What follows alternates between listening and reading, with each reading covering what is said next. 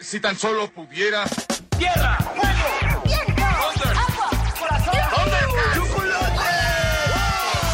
Cartuneando. Soy el marajá de poca Tengo un cañón en el cerebro. ¿Mataron a Kenny? ¿En serio?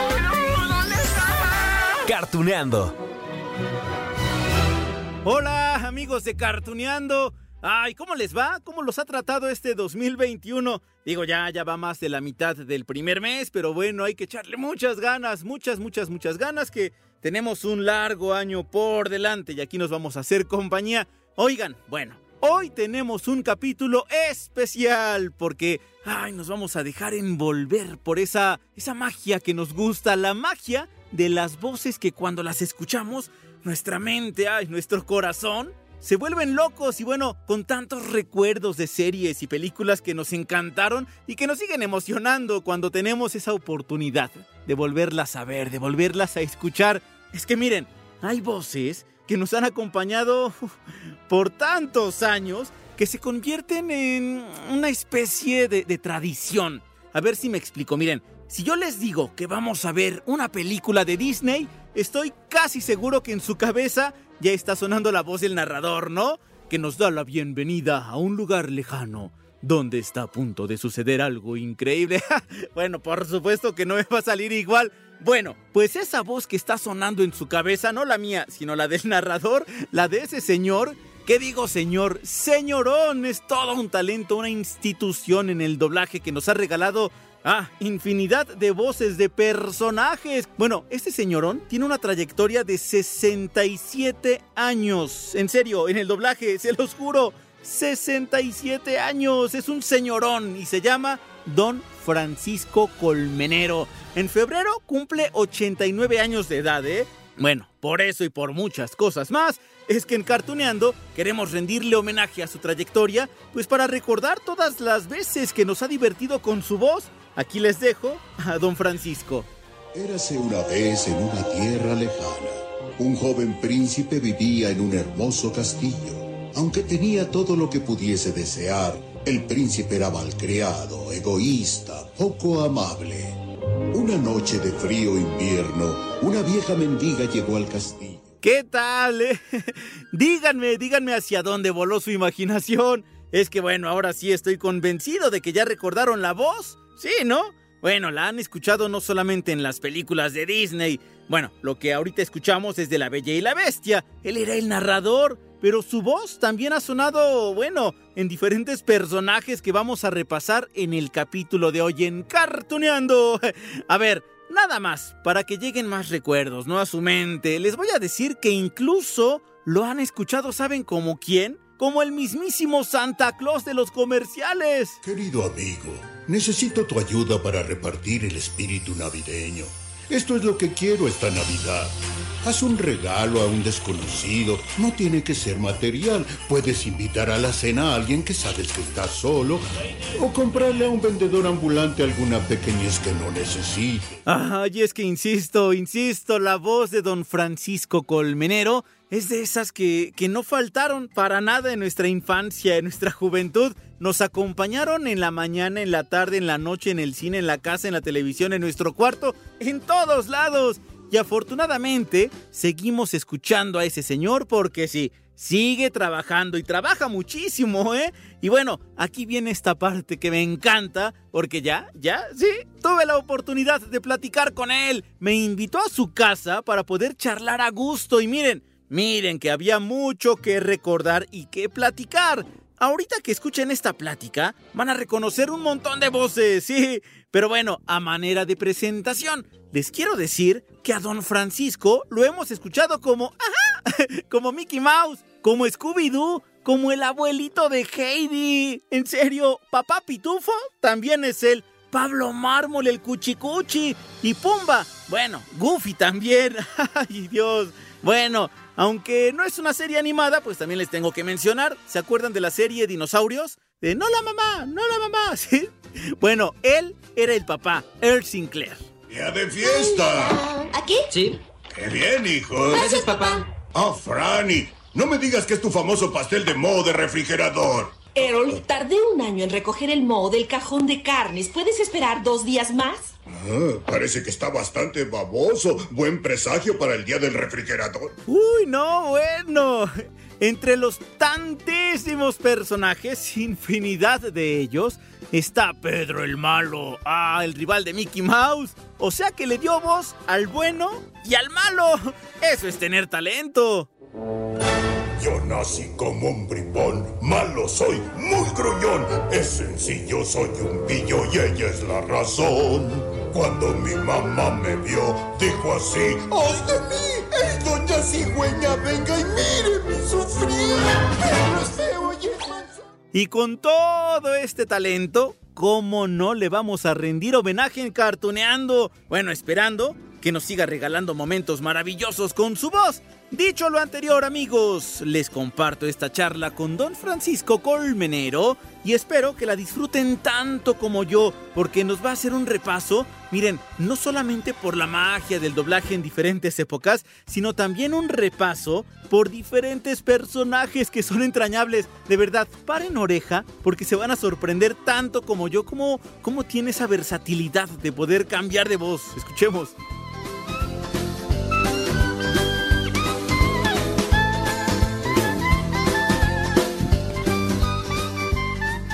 Amigos de Cartuneando, pues, ¿qué les cuento? Eh, la persona con la que vamos a platicar, que le agradezco muchísimo, es un honor, es un placer. La presentación prácticamente es con su voz, con su sola voz, porque ustedes la han conocido, y me refiero a ustedes si tienen quizás 60 años, 30 años, 10 años, lo van a conocer de inmediato. Don Francisco Colmenero, ¿cómo se encuentra usted? Muy buenos días, gracias por aceptar la entrevista. Muy bien, muy bien. Aquí estamos y me da mucho gusto que, que estés aquí de Asir para, para hablar con nuestro público. Ya reconocieron la voz, ¿verdad, amigos? Por supuesto, y ustedes dirán, sí, claro, es que lo he escuchado en tal, lo han escuchado en todas partes, porque lleva más de 60 años en la industria del doblaje, en esta magia más que la industria. eh, pero, ¿qué es lo que usted me puede contar con respecto a, cómo ha sido el, medio del doblaje? ¿Cómo ha cambiado? ¿Cómo inició usted? ¿Cómo es ahora? Porque sigue, por supuesto, trabajando y qué bueno, porque nos está regalando su talento. Pues eh, digo, ah, el- esto cuando empezamos era, era una labor de romanos eh, trabajar así porque teníamos por, principio de cuentas que estar todos los que estaban en una escena, teníamos que estar todos en, un, en, el, en el micrófono, todos juntos, a veces éramos cuatro o cinco, a veces éramos seis u ocho, eh, amontonados para pescar eh, lugar en el micrófono porque no teníamos la manera de grabar más que en, la cinta de un cuarto, de em, cinta magnética de un cuarto, y teníamos que estar cantando los loops para, para decirles el loop número 15, toma uno, y así te sigues hasta la toma 40 si era necesario, ¿no? Y después eh, eh, todo eso pasa a, otro tipo de cinta para que lo pudieran eh, el, el editor buscar cada una de esas tomas, buscar la toma buena, insertarla en el... Era una labor de romanos, era un trabajo brutal. A lo largo del tiempo fueron cambiando las tecnologías, hubo una, otras cosas que hacer. Empezamos, ah, hubo una, una vez que, que grabamos en los cassettes de tres cuartos que había y se adaptó la- de manera que pudiéramos tener una, una cabeza que reprodujera el sonido que necesitábamos en la oreja para grabar y, y que hubiera un canal para grabar entonces, esa fue otra técnica. Después hubo otra, otro invento en que, en que se, se montaba el rollo de película y un rollo de magnético del mismo tamaño y se echaban a andar al mismo tiempo. Y entonces íbamos grabando, pero íbamos grabando ligado, ligado, ligado, ligado. Y en cuanto había una equivocación, tenías que volver al, al, al start de principio y esperar a que pasara todo lo que habíamos grabado para pescar eso. Era, era también una labor brutal, ¿no? Díganme amigos si eso no es magia. Y magia también, porque ustedes lo están escuchando y seguramente tienen como yo la boca abierta de decir, wow, por supuesto que he eh, crecido con, con su voz. Porque bueno, personajes infinitos, películas, bueno, que les digo, la lista es interminable, pero ahorita que nos cuente justamente don Francisco, ¿cuáles son los personajes, esos que se quedan allí por siempre, los memorables, los que el público siempre le dice, ¿cuáles serían? Pues mira, eh, mi personaje favorito de, de los que he hecho ha sido Goofy, desde luego. Goofy lo hice, pues yo creo que más de 15 años y, era, era, es, mi personaje favorito, es, es, un personaje inocente, buena gente, ingenuo eh, y este y mi, mi Goofy pues era, era distinto de lo que los, actualmente es Goofy, que ahora nos lo hace Mario Filio, yo lo dirijo y este y mi Goofy era más o menos así, mira, era ¿Y cómo les va? Yo soy Goofy y, vengo de Disneylandia y Mickey me encargó que los invitara a Disneylandia porque se van a divertir mucho. Ese era mi Goofy. Y ahora es otro, otro tipo de Goofy que tenemos que a lo largo del tiempo ir machando lo que los cambios que hay en el original del inglés. Y este en ese entonces yo machaba al, original en inglés y ahora es distinto. Entonces hemos tenido que buscar este otras voces para para poner a hacer a Goofy al Goofy que actualmente es, es en inglés si me permite usted, eh, la psicología del personaje eh, cambia en, en, cuanto a decir psicología, es decir, la personalidad también cambia, ¿no? El Goofy que, que usted nos regaló eh, y que seguimos todavía con el corazón allí con ese personaje, era cuando llamábamos, lo llamábamos Tribilín también, ¿no? No. ¿Era otro? No, fíjate que ahí hay una confusión, porque Tribilín lo, le pusieron estos nombres cuando, cuando, cuando llegó, lo primero que llegó llegó a las tiras cómicas de los periódicos que publicaban el, fin de semana publicaban eh, tiras cómicas. Y entonces publicaban a Mickey, por consiguieron eso, pero les dio por traducirlo. Y entonces le pusieron el ratón Miguelito, le pusieron Tribilín a, Goofy y este y así a, a, a Minnie Mouse le pusieron Mimi y, este, y pues fue un error porque inmediatamente el estudio eh, no quiere cambiar. El estudio quiere que todos sus, eh, sus nombres de todos los personajes sean su nombre original. O sea, Mickey, Minnie, Goofy, este y, eh, Donald al, pato que también aquí le pusieron pato pascual y luego se fue a la refresquera y bla bla bla y hubo pleito y todo entonces, este, eh, el estudio pide que, que, sus eh, personajes sea una marca registrada mundial. Es decir, usted siempre fue Goofy, nada de Tribilín es Goofy, Goofy, Goofy. Desde, todo lo que se hace a través del estudio son con los nombres originales. Y ahora bien, eh, justo en todos estos años que usted hacía a Tribilín, también tuvo eh, el trabajo de Mickey Mouse, ¿no? Usted tiene también una versión de Mickey Mouse. Sí, también este, algunos años eh, hice, hice a Mickey Mouse. Mickey Mouse es un, es un falsete. Todos tenemos un falsete. El chiste es que tu falsete coincida con el tono de Mickey Mouse. Entonces sí, yo hice unos años también a Mickey Mouse y mi Mickey Mouse era Hola, mosqueteros, ¿cómo están? Yo los invito a Disneylandia porque se van a divertir mucho. Ese era mi Mickey Mouse, que también es lo que te digo, la camina, caminan los eh, a lo largo de los años también los, los americanos, o sea, el estudio originalmente cambia de voces y, y nosotros tenemos que, que llegar al actual. Aparte, digo, todo eso que estamos eh, platicando es eh, justamente la historia misma de cómo ha sido la evolución de la animación, ¿no?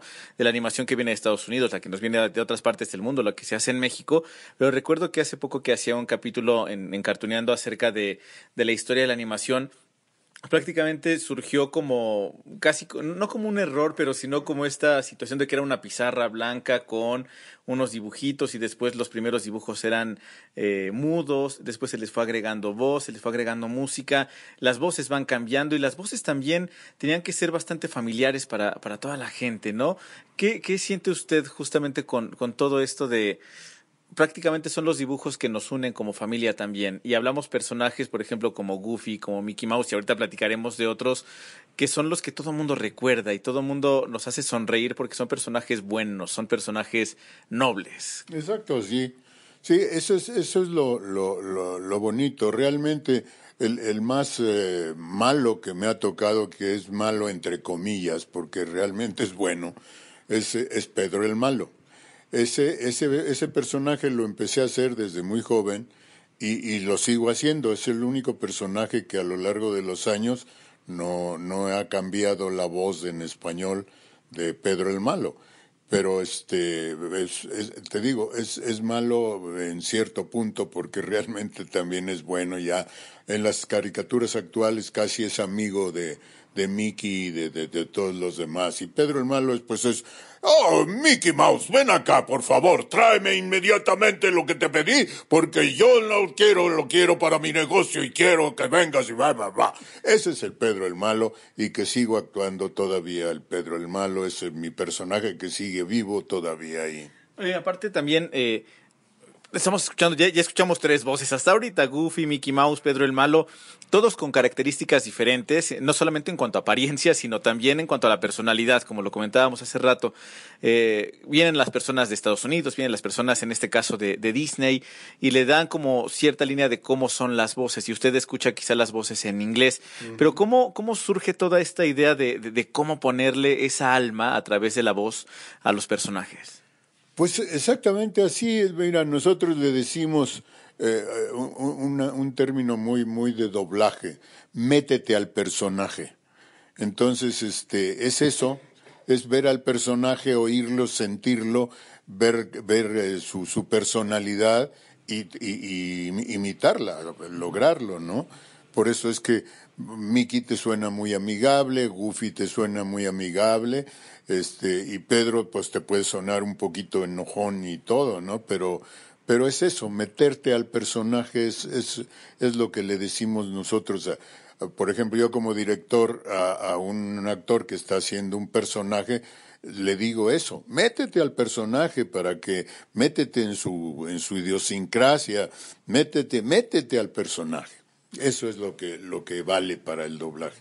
Y justamente en, en, este trabajo es ser actores, ¿no? No solamente tener la voz, es tener, eh, híjole, esa habilidad para poderte meter en el personaje, para poderlo sacar, afrontar y que la gente se enamore de estos personajes. Y nos ha enamorado usted con su voz desde hace no muchos años, sino muchas décadas.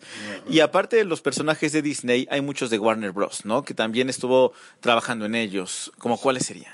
Sí, pues es que eh, eh, en alguna época de mi vida, actualmente trabajo exclusivamente para Disney, pero hubo épocas en mi vida en que, en que había tiempo entre lo de Disney y lo demás, este, y estuve trabajando en otros estudios donde pude trabajar con Warner Brothers, con Metro Golden Mayer, con este, el, ratoncito y el gato. Este y estuve también con eh, pues con otras eh, otras compañías.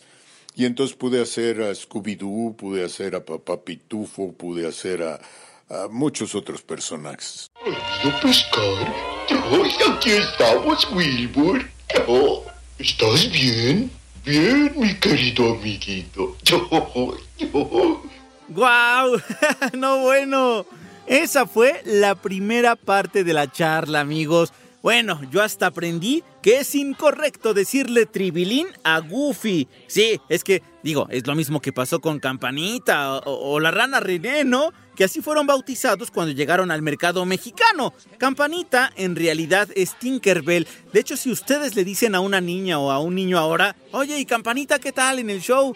¿Quién? ¿Campanita? Es que ya los nuevos niños, las nuevas generaciones, la conocen como Tinkerbell. No ha pasado lo mismo con la rana René, que se supone que es la rana Kermit, porque nosotros le seguimos diciendo René. Pero bueno, ya muchos no le dicen tampoco Tribilina Goofy. Pero bueno, eso es lo que hemos aprendido también en esta charla. Por eso les digo que me encanta platicar con estas personalidades del doblaje, porque además, además de convidarnos de la magia de su voz, bueno, también nos revelan detalles sobre esos personajes que, que, bueno, llevan con nosotros cuánto les gusta. ¿40? ¿50? ¿60 años? Ay, ay, ay, ay, ay. Bueno, nos quedamos con que además de los personajes de Disney, también prestó voz a Scooby-Doo, ¿dónde estás? De Hanna-Barbera o al papá Pitufo, de los cuales ya hablamos en Cartuneando, ¿eh? Ok, ¿listos para la segunda parte de la entrevista, amigos? ¿Sí? ¿Listos? Va, allá vamos.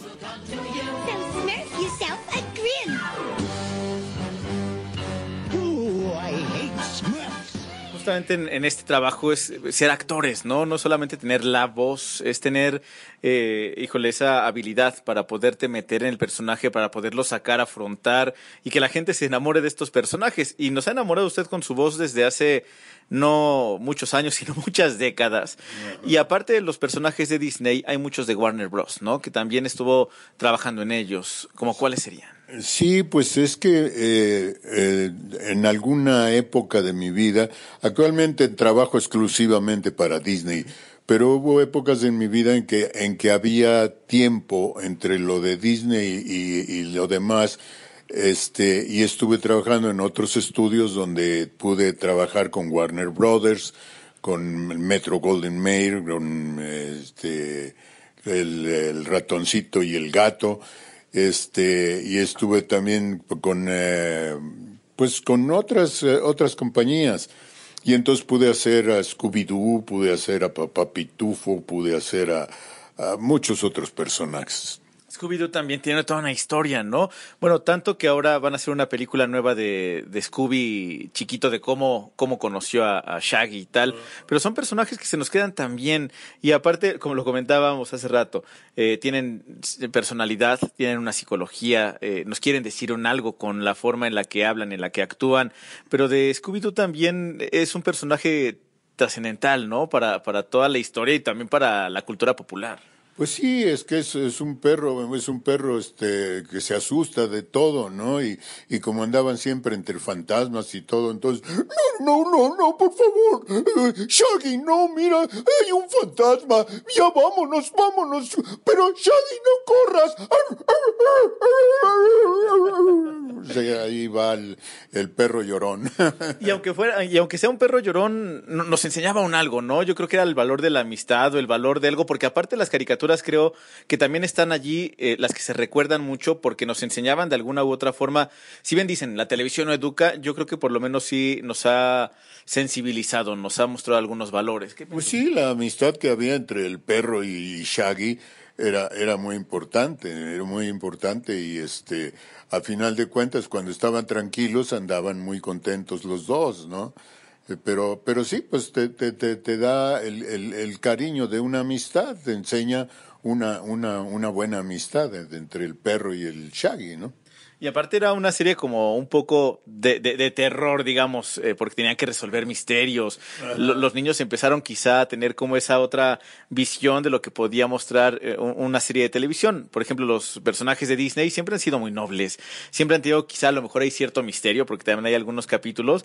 Pero ya después cuando empezaban a, a surgir otras caricaturas, por ejemplo los mismos Picapiedra, donde también participó, eh, era la primera serie que quizá era dirigida a los adultos y ya después se adoptó para los niños pero digamos, todas las series tienen como una personalidad diferente, ¿no? Y eso también es un gran trabajo para ustedes como actores de doblaje. Sí, claro. Pues eh, eh, realmente llegué a, a, a, los Picapiedra porque eh, originalmente lo hacían el, el, el Tata Arbizu, Jorge Arbizu, hacía Pedro y Julio Lucena hacía a Pablo Mármol. Pero el, el Tata por un lado, se fue a la televisión y a hacer sus, sus, cosas en televisión y como que dejó un poco el doblaje. Y Julio Lucena, por desgracia, murió y entonces se quedaron acéfalos de voces. Y entonces eh, eh, me, me, tocó dirigir alguna temporada de lo que eran los Picapiedra y eh, Arturo Mercado me cubrió a, a Pedro con el Yabadabadú ese y este y yo eh, era la voz que yo le había puesto a Julio en otros personajes. Entonces tomé yo esa voz de, de Pedro y es, digo de Pablo. Y, y, entre Arturo Mercado y yo cubrimos lo que fueron los los picapiedra. Y mi Pablo era era pues como como lo hacía Lucena y más o menos igual. Era eh, no, no, no, Pedro, por favor, es que no puedo ir a los bolos contigo porque mi cuchicuchi me dijo que llegara temprano a casa. Debo irme, Pedro, por favor, déjame ir. Mi cuchicuchi me está esperando. ¿Ves? Entonces así, igual lo hice también en la, en la película que se hizo en vivo, no caricatura, también lo hice ahí con un cambio ligero porque pues era un hombre el que estaba y no era la, caricatura, pero más o menos fue más o menos igual lo que hicimos para, para el Pedro y, y- y Pablo en vivo. Pues han sido muchísimos trabajos realmente en los que ha participado y, e insistimos, eh, es una trayectoria que se cuenta, híjole, no sé si decirlo para que suene más rimbombante, en muchos años, en muchas décadas, en más de, de medio siglo. Y, y yo creo que eh, creo que lo que hay que rescatar también es que, que- que sigue trabajando, que nos sigue eh, endulzando el oído con, con, con todo el trabajo. Ahora mismo en- sigue usted trabajando en, en las producciones de Disney. Sí, totalmente. Te estoy dirigiendo todos los días, estoy dirigiendo y actuando. Sigo actuando en distintos papeles, este, lo que lo que surge en, en el en el en el día y además también hago locución. Hago mucha locución, este, eh, de distintas cosas que que surgen. Cuando los publicistas quieren la voz del, del cuento, pues me buscan a mí. Y este y, el fin de, en los fines de año me toca mucho eh, Santa Claus. También es otra de mis otra de mis voces es Santa Claus. Así es de que pues eh, por, fortuna trabajo mucho en, en eh, como locutor que no hay forma de, de escapar de su voz, de escapar entre comillas, porque nosotros nos dejamos atrapar, pero nos estaba comentando hace rato que cuando va, por ejemplo, a estas convenciones de cómics, cuando va a los eventos donde hay mucho público, pues lo mismo van personas de, de 10 años, que de 30, que de 50, y todos lo, lo hemos escuchado, ¿no? Aparte son, eh, e insistimos, estos personajes con los que siempre nos quedamos. ¿Qué, qué piensa usted justo de esto, de que la televisión nos ha regalado y las series animadas personajes que pasan los años, seguirán pasando nuevos personajes, nuevas películas, hasta superhéroes tenemos ahora, pero esos personajes con los que crecimos siguen todavía con nosotros. ¿Por qué será? Pues porque, porque es así, es, es, eh, todo el mundo fue niño y este y entonces me han escuchado este narrando cosas o con personajes y, y, me, digo en estas convenciones que tú mencionas me ha tocado tener este al, abuelo, al papá y al niño que los tres me dicen que fue su infancia. Entiéndelo, pues es, es, es todos estos años, ¿no? El abuelo, pues fue niño cuando yo ya estaba haciendo estas cosas, y el papá también fue niño cuando yo estaba haciendo estas cosas, y el niño actualmente todavía escucha cosas que yo hago. Eh, me mencionaba hace rato su nieto que su personaje favorito es Goofy, del cual estábamos platicando hace rato. ¿Cuáles son los personajes, además de Goofy, que son lo- los más entrañables, los que usted, híjole, los tiene bien cerquita? Pues es por, precisamente por lo que son, por lo que, por lo que tienen de personalidad, Goofy por la inocencia, el buena gente y todo, por eso es mi personaje favorito. Pero otro que también es ese tipo de, de, de, de gente es el papá pitufo, que tiene 101 pitufitos y que, y que, y que tiene que cuidarlos a todos. Entonces también es, es la personalidad que cada personaje tiene y que, y que, y que tú te, te, te, te enamoras de ellos, ¿no? Bien, Pitufito, solo hay una forma de resolver el misterio. Ver. Pitufos saltarines. es un bebé pitufo.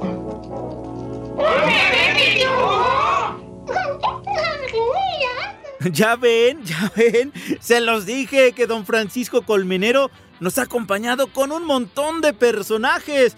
Ay Dios, ya lo escuchamos como Goofy, ¿no? Ahorita, como Scooby-Doo, como Pablo Mármol, bueno, hasta le dijo Cuchi Cuchi a Pedro el Malo. Ya mencionó al papá Pitufo, obviamente, bueno, de Mickey Mouse y todas las narraciones de las películas de Disney, ya lo dijo don Francisco. Sigue trabajando, así que habrá que esperar más de su magia. Por lo pronto, los invito a que escuchemos la tercera y última parte de esta entrevista especial. Ah, porque el señor Colmenero también ha trabajado con personajes de Warner Bros. El pato Lucas.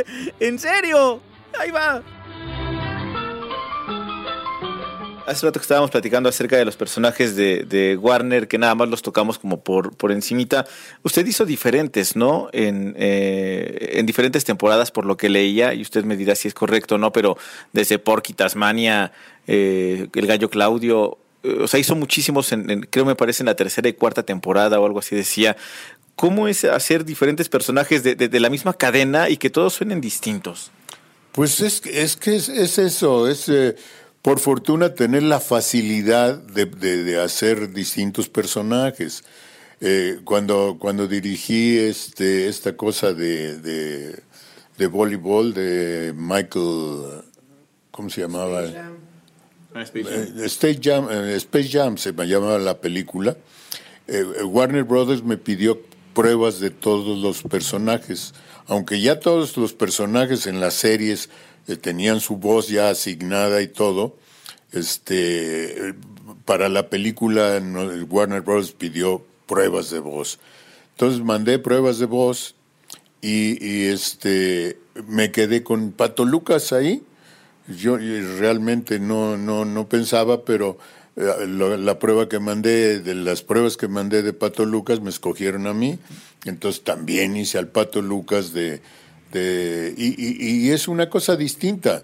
Eso, eso es lo que, por fortuna, tener la habilidad en la garganta de, de, este, de tener distintos personajes. Porque el Pato Lucas nada más trata de escupir el micrófono, nada más. Es, eh, Ese Box Bunny no es la estrella de Warner Brothers, no es cierto. La estrella de Warner Brothers soy yo, el Pato Lucas. Entonces también es, es, es distinto. Tú no lo puedes comparar con ninguno de los otros personajes que he hecho. Y hay algunos personajes que hablan más que otros, ¿no? Por ejemplo, Tasmania que casi no habla, pero también lo reconocemos ahí un poco. No, pero fíjate que no, el Tasmania yo no lo hice. ¿eh? lo hizo. No, ese no lo hice. ¿Para qué te voy a decir mentiras? Ese, no, ese no, no, nunca lo hice. Lo, lo- lo hicieron otras personas. Eh, don Francisco, y, por último me gustaría saber eh, su opinión con respecto, eh, hay ahora esta controversia de si todas las películas que se hagan de doblaje mexicano o que se doblen tengan que ser de doblaje hecho en México, porque hay ya como una industria que a lo mejor eh, este- es de Latinoamérica y que no siempre mandan los trabajos bien hechos hacia México. ¿Qué opina usted sobre el trabajo que se hace ahora en doblaje? ¿Es justo el, el- pago? ¿No es justo? Eh, ¿Hay buenas condiciones para trabajar en doblaje o no lo hay? Hay condiciones para trabajar en doblaje, definitivamente sí, pero mm, eh, serían mucho mejor las, la- las condiciones del doblaje eh, si hubiéramos tenido la, la inteligencia de, de, competir con calidad, eh, con un buen trabajo.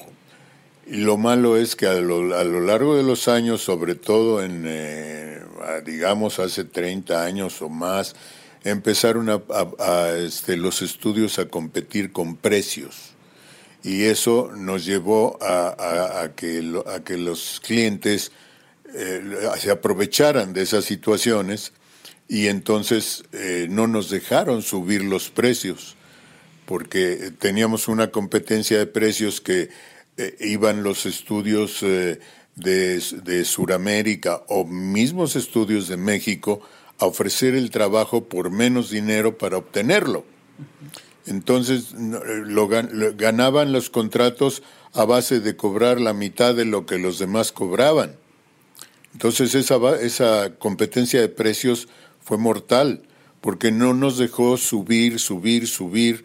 Si todos nos hubiéramos juntado y hubiéramos juntos subido los precios en lugar de bajarlos, eh, las condiciones serían mucho mejor actualmente. Y más porque hablamos de que esto es magia, ¿no? Por supuesto es un trabajo eh, en el cual usted ha estado de- desde hace más de 60 años, pero la magia esta que comentábamos hace rato de endulzarnos el oído, de crecer con estas voces, pues la magia peligra al final de cuentas cuando existe este tipo de situaciones. Pues eh, sí, porque aunque, aunque te- realmente, digamos, cuando menos aquí en México, eh, yo creo que todo, todos la- los estudios que están, eh, que estamos haciendo doblaje, creo que creo que ya actualmente todos estamos tratando de dar la mejor calidad posible. Pero, pero, pero aún perdura ese, ese cáncer de la, de la guerra de precios. La, la guerra a base de precios es, es mortal para cualquier industria. ¡Guau! Ay, les dije que sería una charla muy especial, entrañable. Ay, no solo por la infinidad de personajes que se encuentran en, en su garganta, como dijo él, ¿no? Sino porque, bueno, además nos compartió detalles de cómo se hace esa magia del doblaje, cómo se hacía hace medio siglo, cómo se hace ahora, que bueno, tan afectada también está esa industria por la pandemia. Pero bueno, ahorita en la parte final de la charla, don Francisco nos comentó sobre los peligros justamente que corre la industria del doblaje. Y yo creo, yo creo de verdad, amigos de Cartuneando, ante esos peligros, lo que podemos hacer nosotros, ¿sí? A quienes nos gustan las caricaturas, las series y todo esto, pues es apoyar el, el, doblaje hecho en México. Miren, no solamente porque es un trabajo mexicano, es que está bien hecho, se los juro. Bueno, no de aquí se han ido a Argentina, Colombia, toda Centroamérica, Latinoamérica, hasta España han llegado porque el doblaje hecho en México está bien hecho, se los juro. Bueno, Así que yo creo que hay que apoyarlo, hay que aplaudir ese talento, hay que de verdad admirar todo lo que tenemos enfrente de nosotros o en nuestros oídos, en nuestras orejotas. Bueno, claro, una forma de apoyar al doblaje es disfrutándolo. Así que aquí en Cartoneando, pues esa, esa es la magia, esa es la gran magia que tenemos. Estar disfrutando de nuestros personajes, de las caricaturas, de las series animadas Allí viene mucho más. Por lo pronto, amigos de Cartoneando, yo espero de verdad que hayan aprendido mucho, que se hayan divertido también muchísimo con don Francisco Colmenero y que se hayan sorprendido. Jamás pierdan esa capacidad de asombro, de verdad. Ay Dios, después vendremos con más magia aquí en Cartoneando.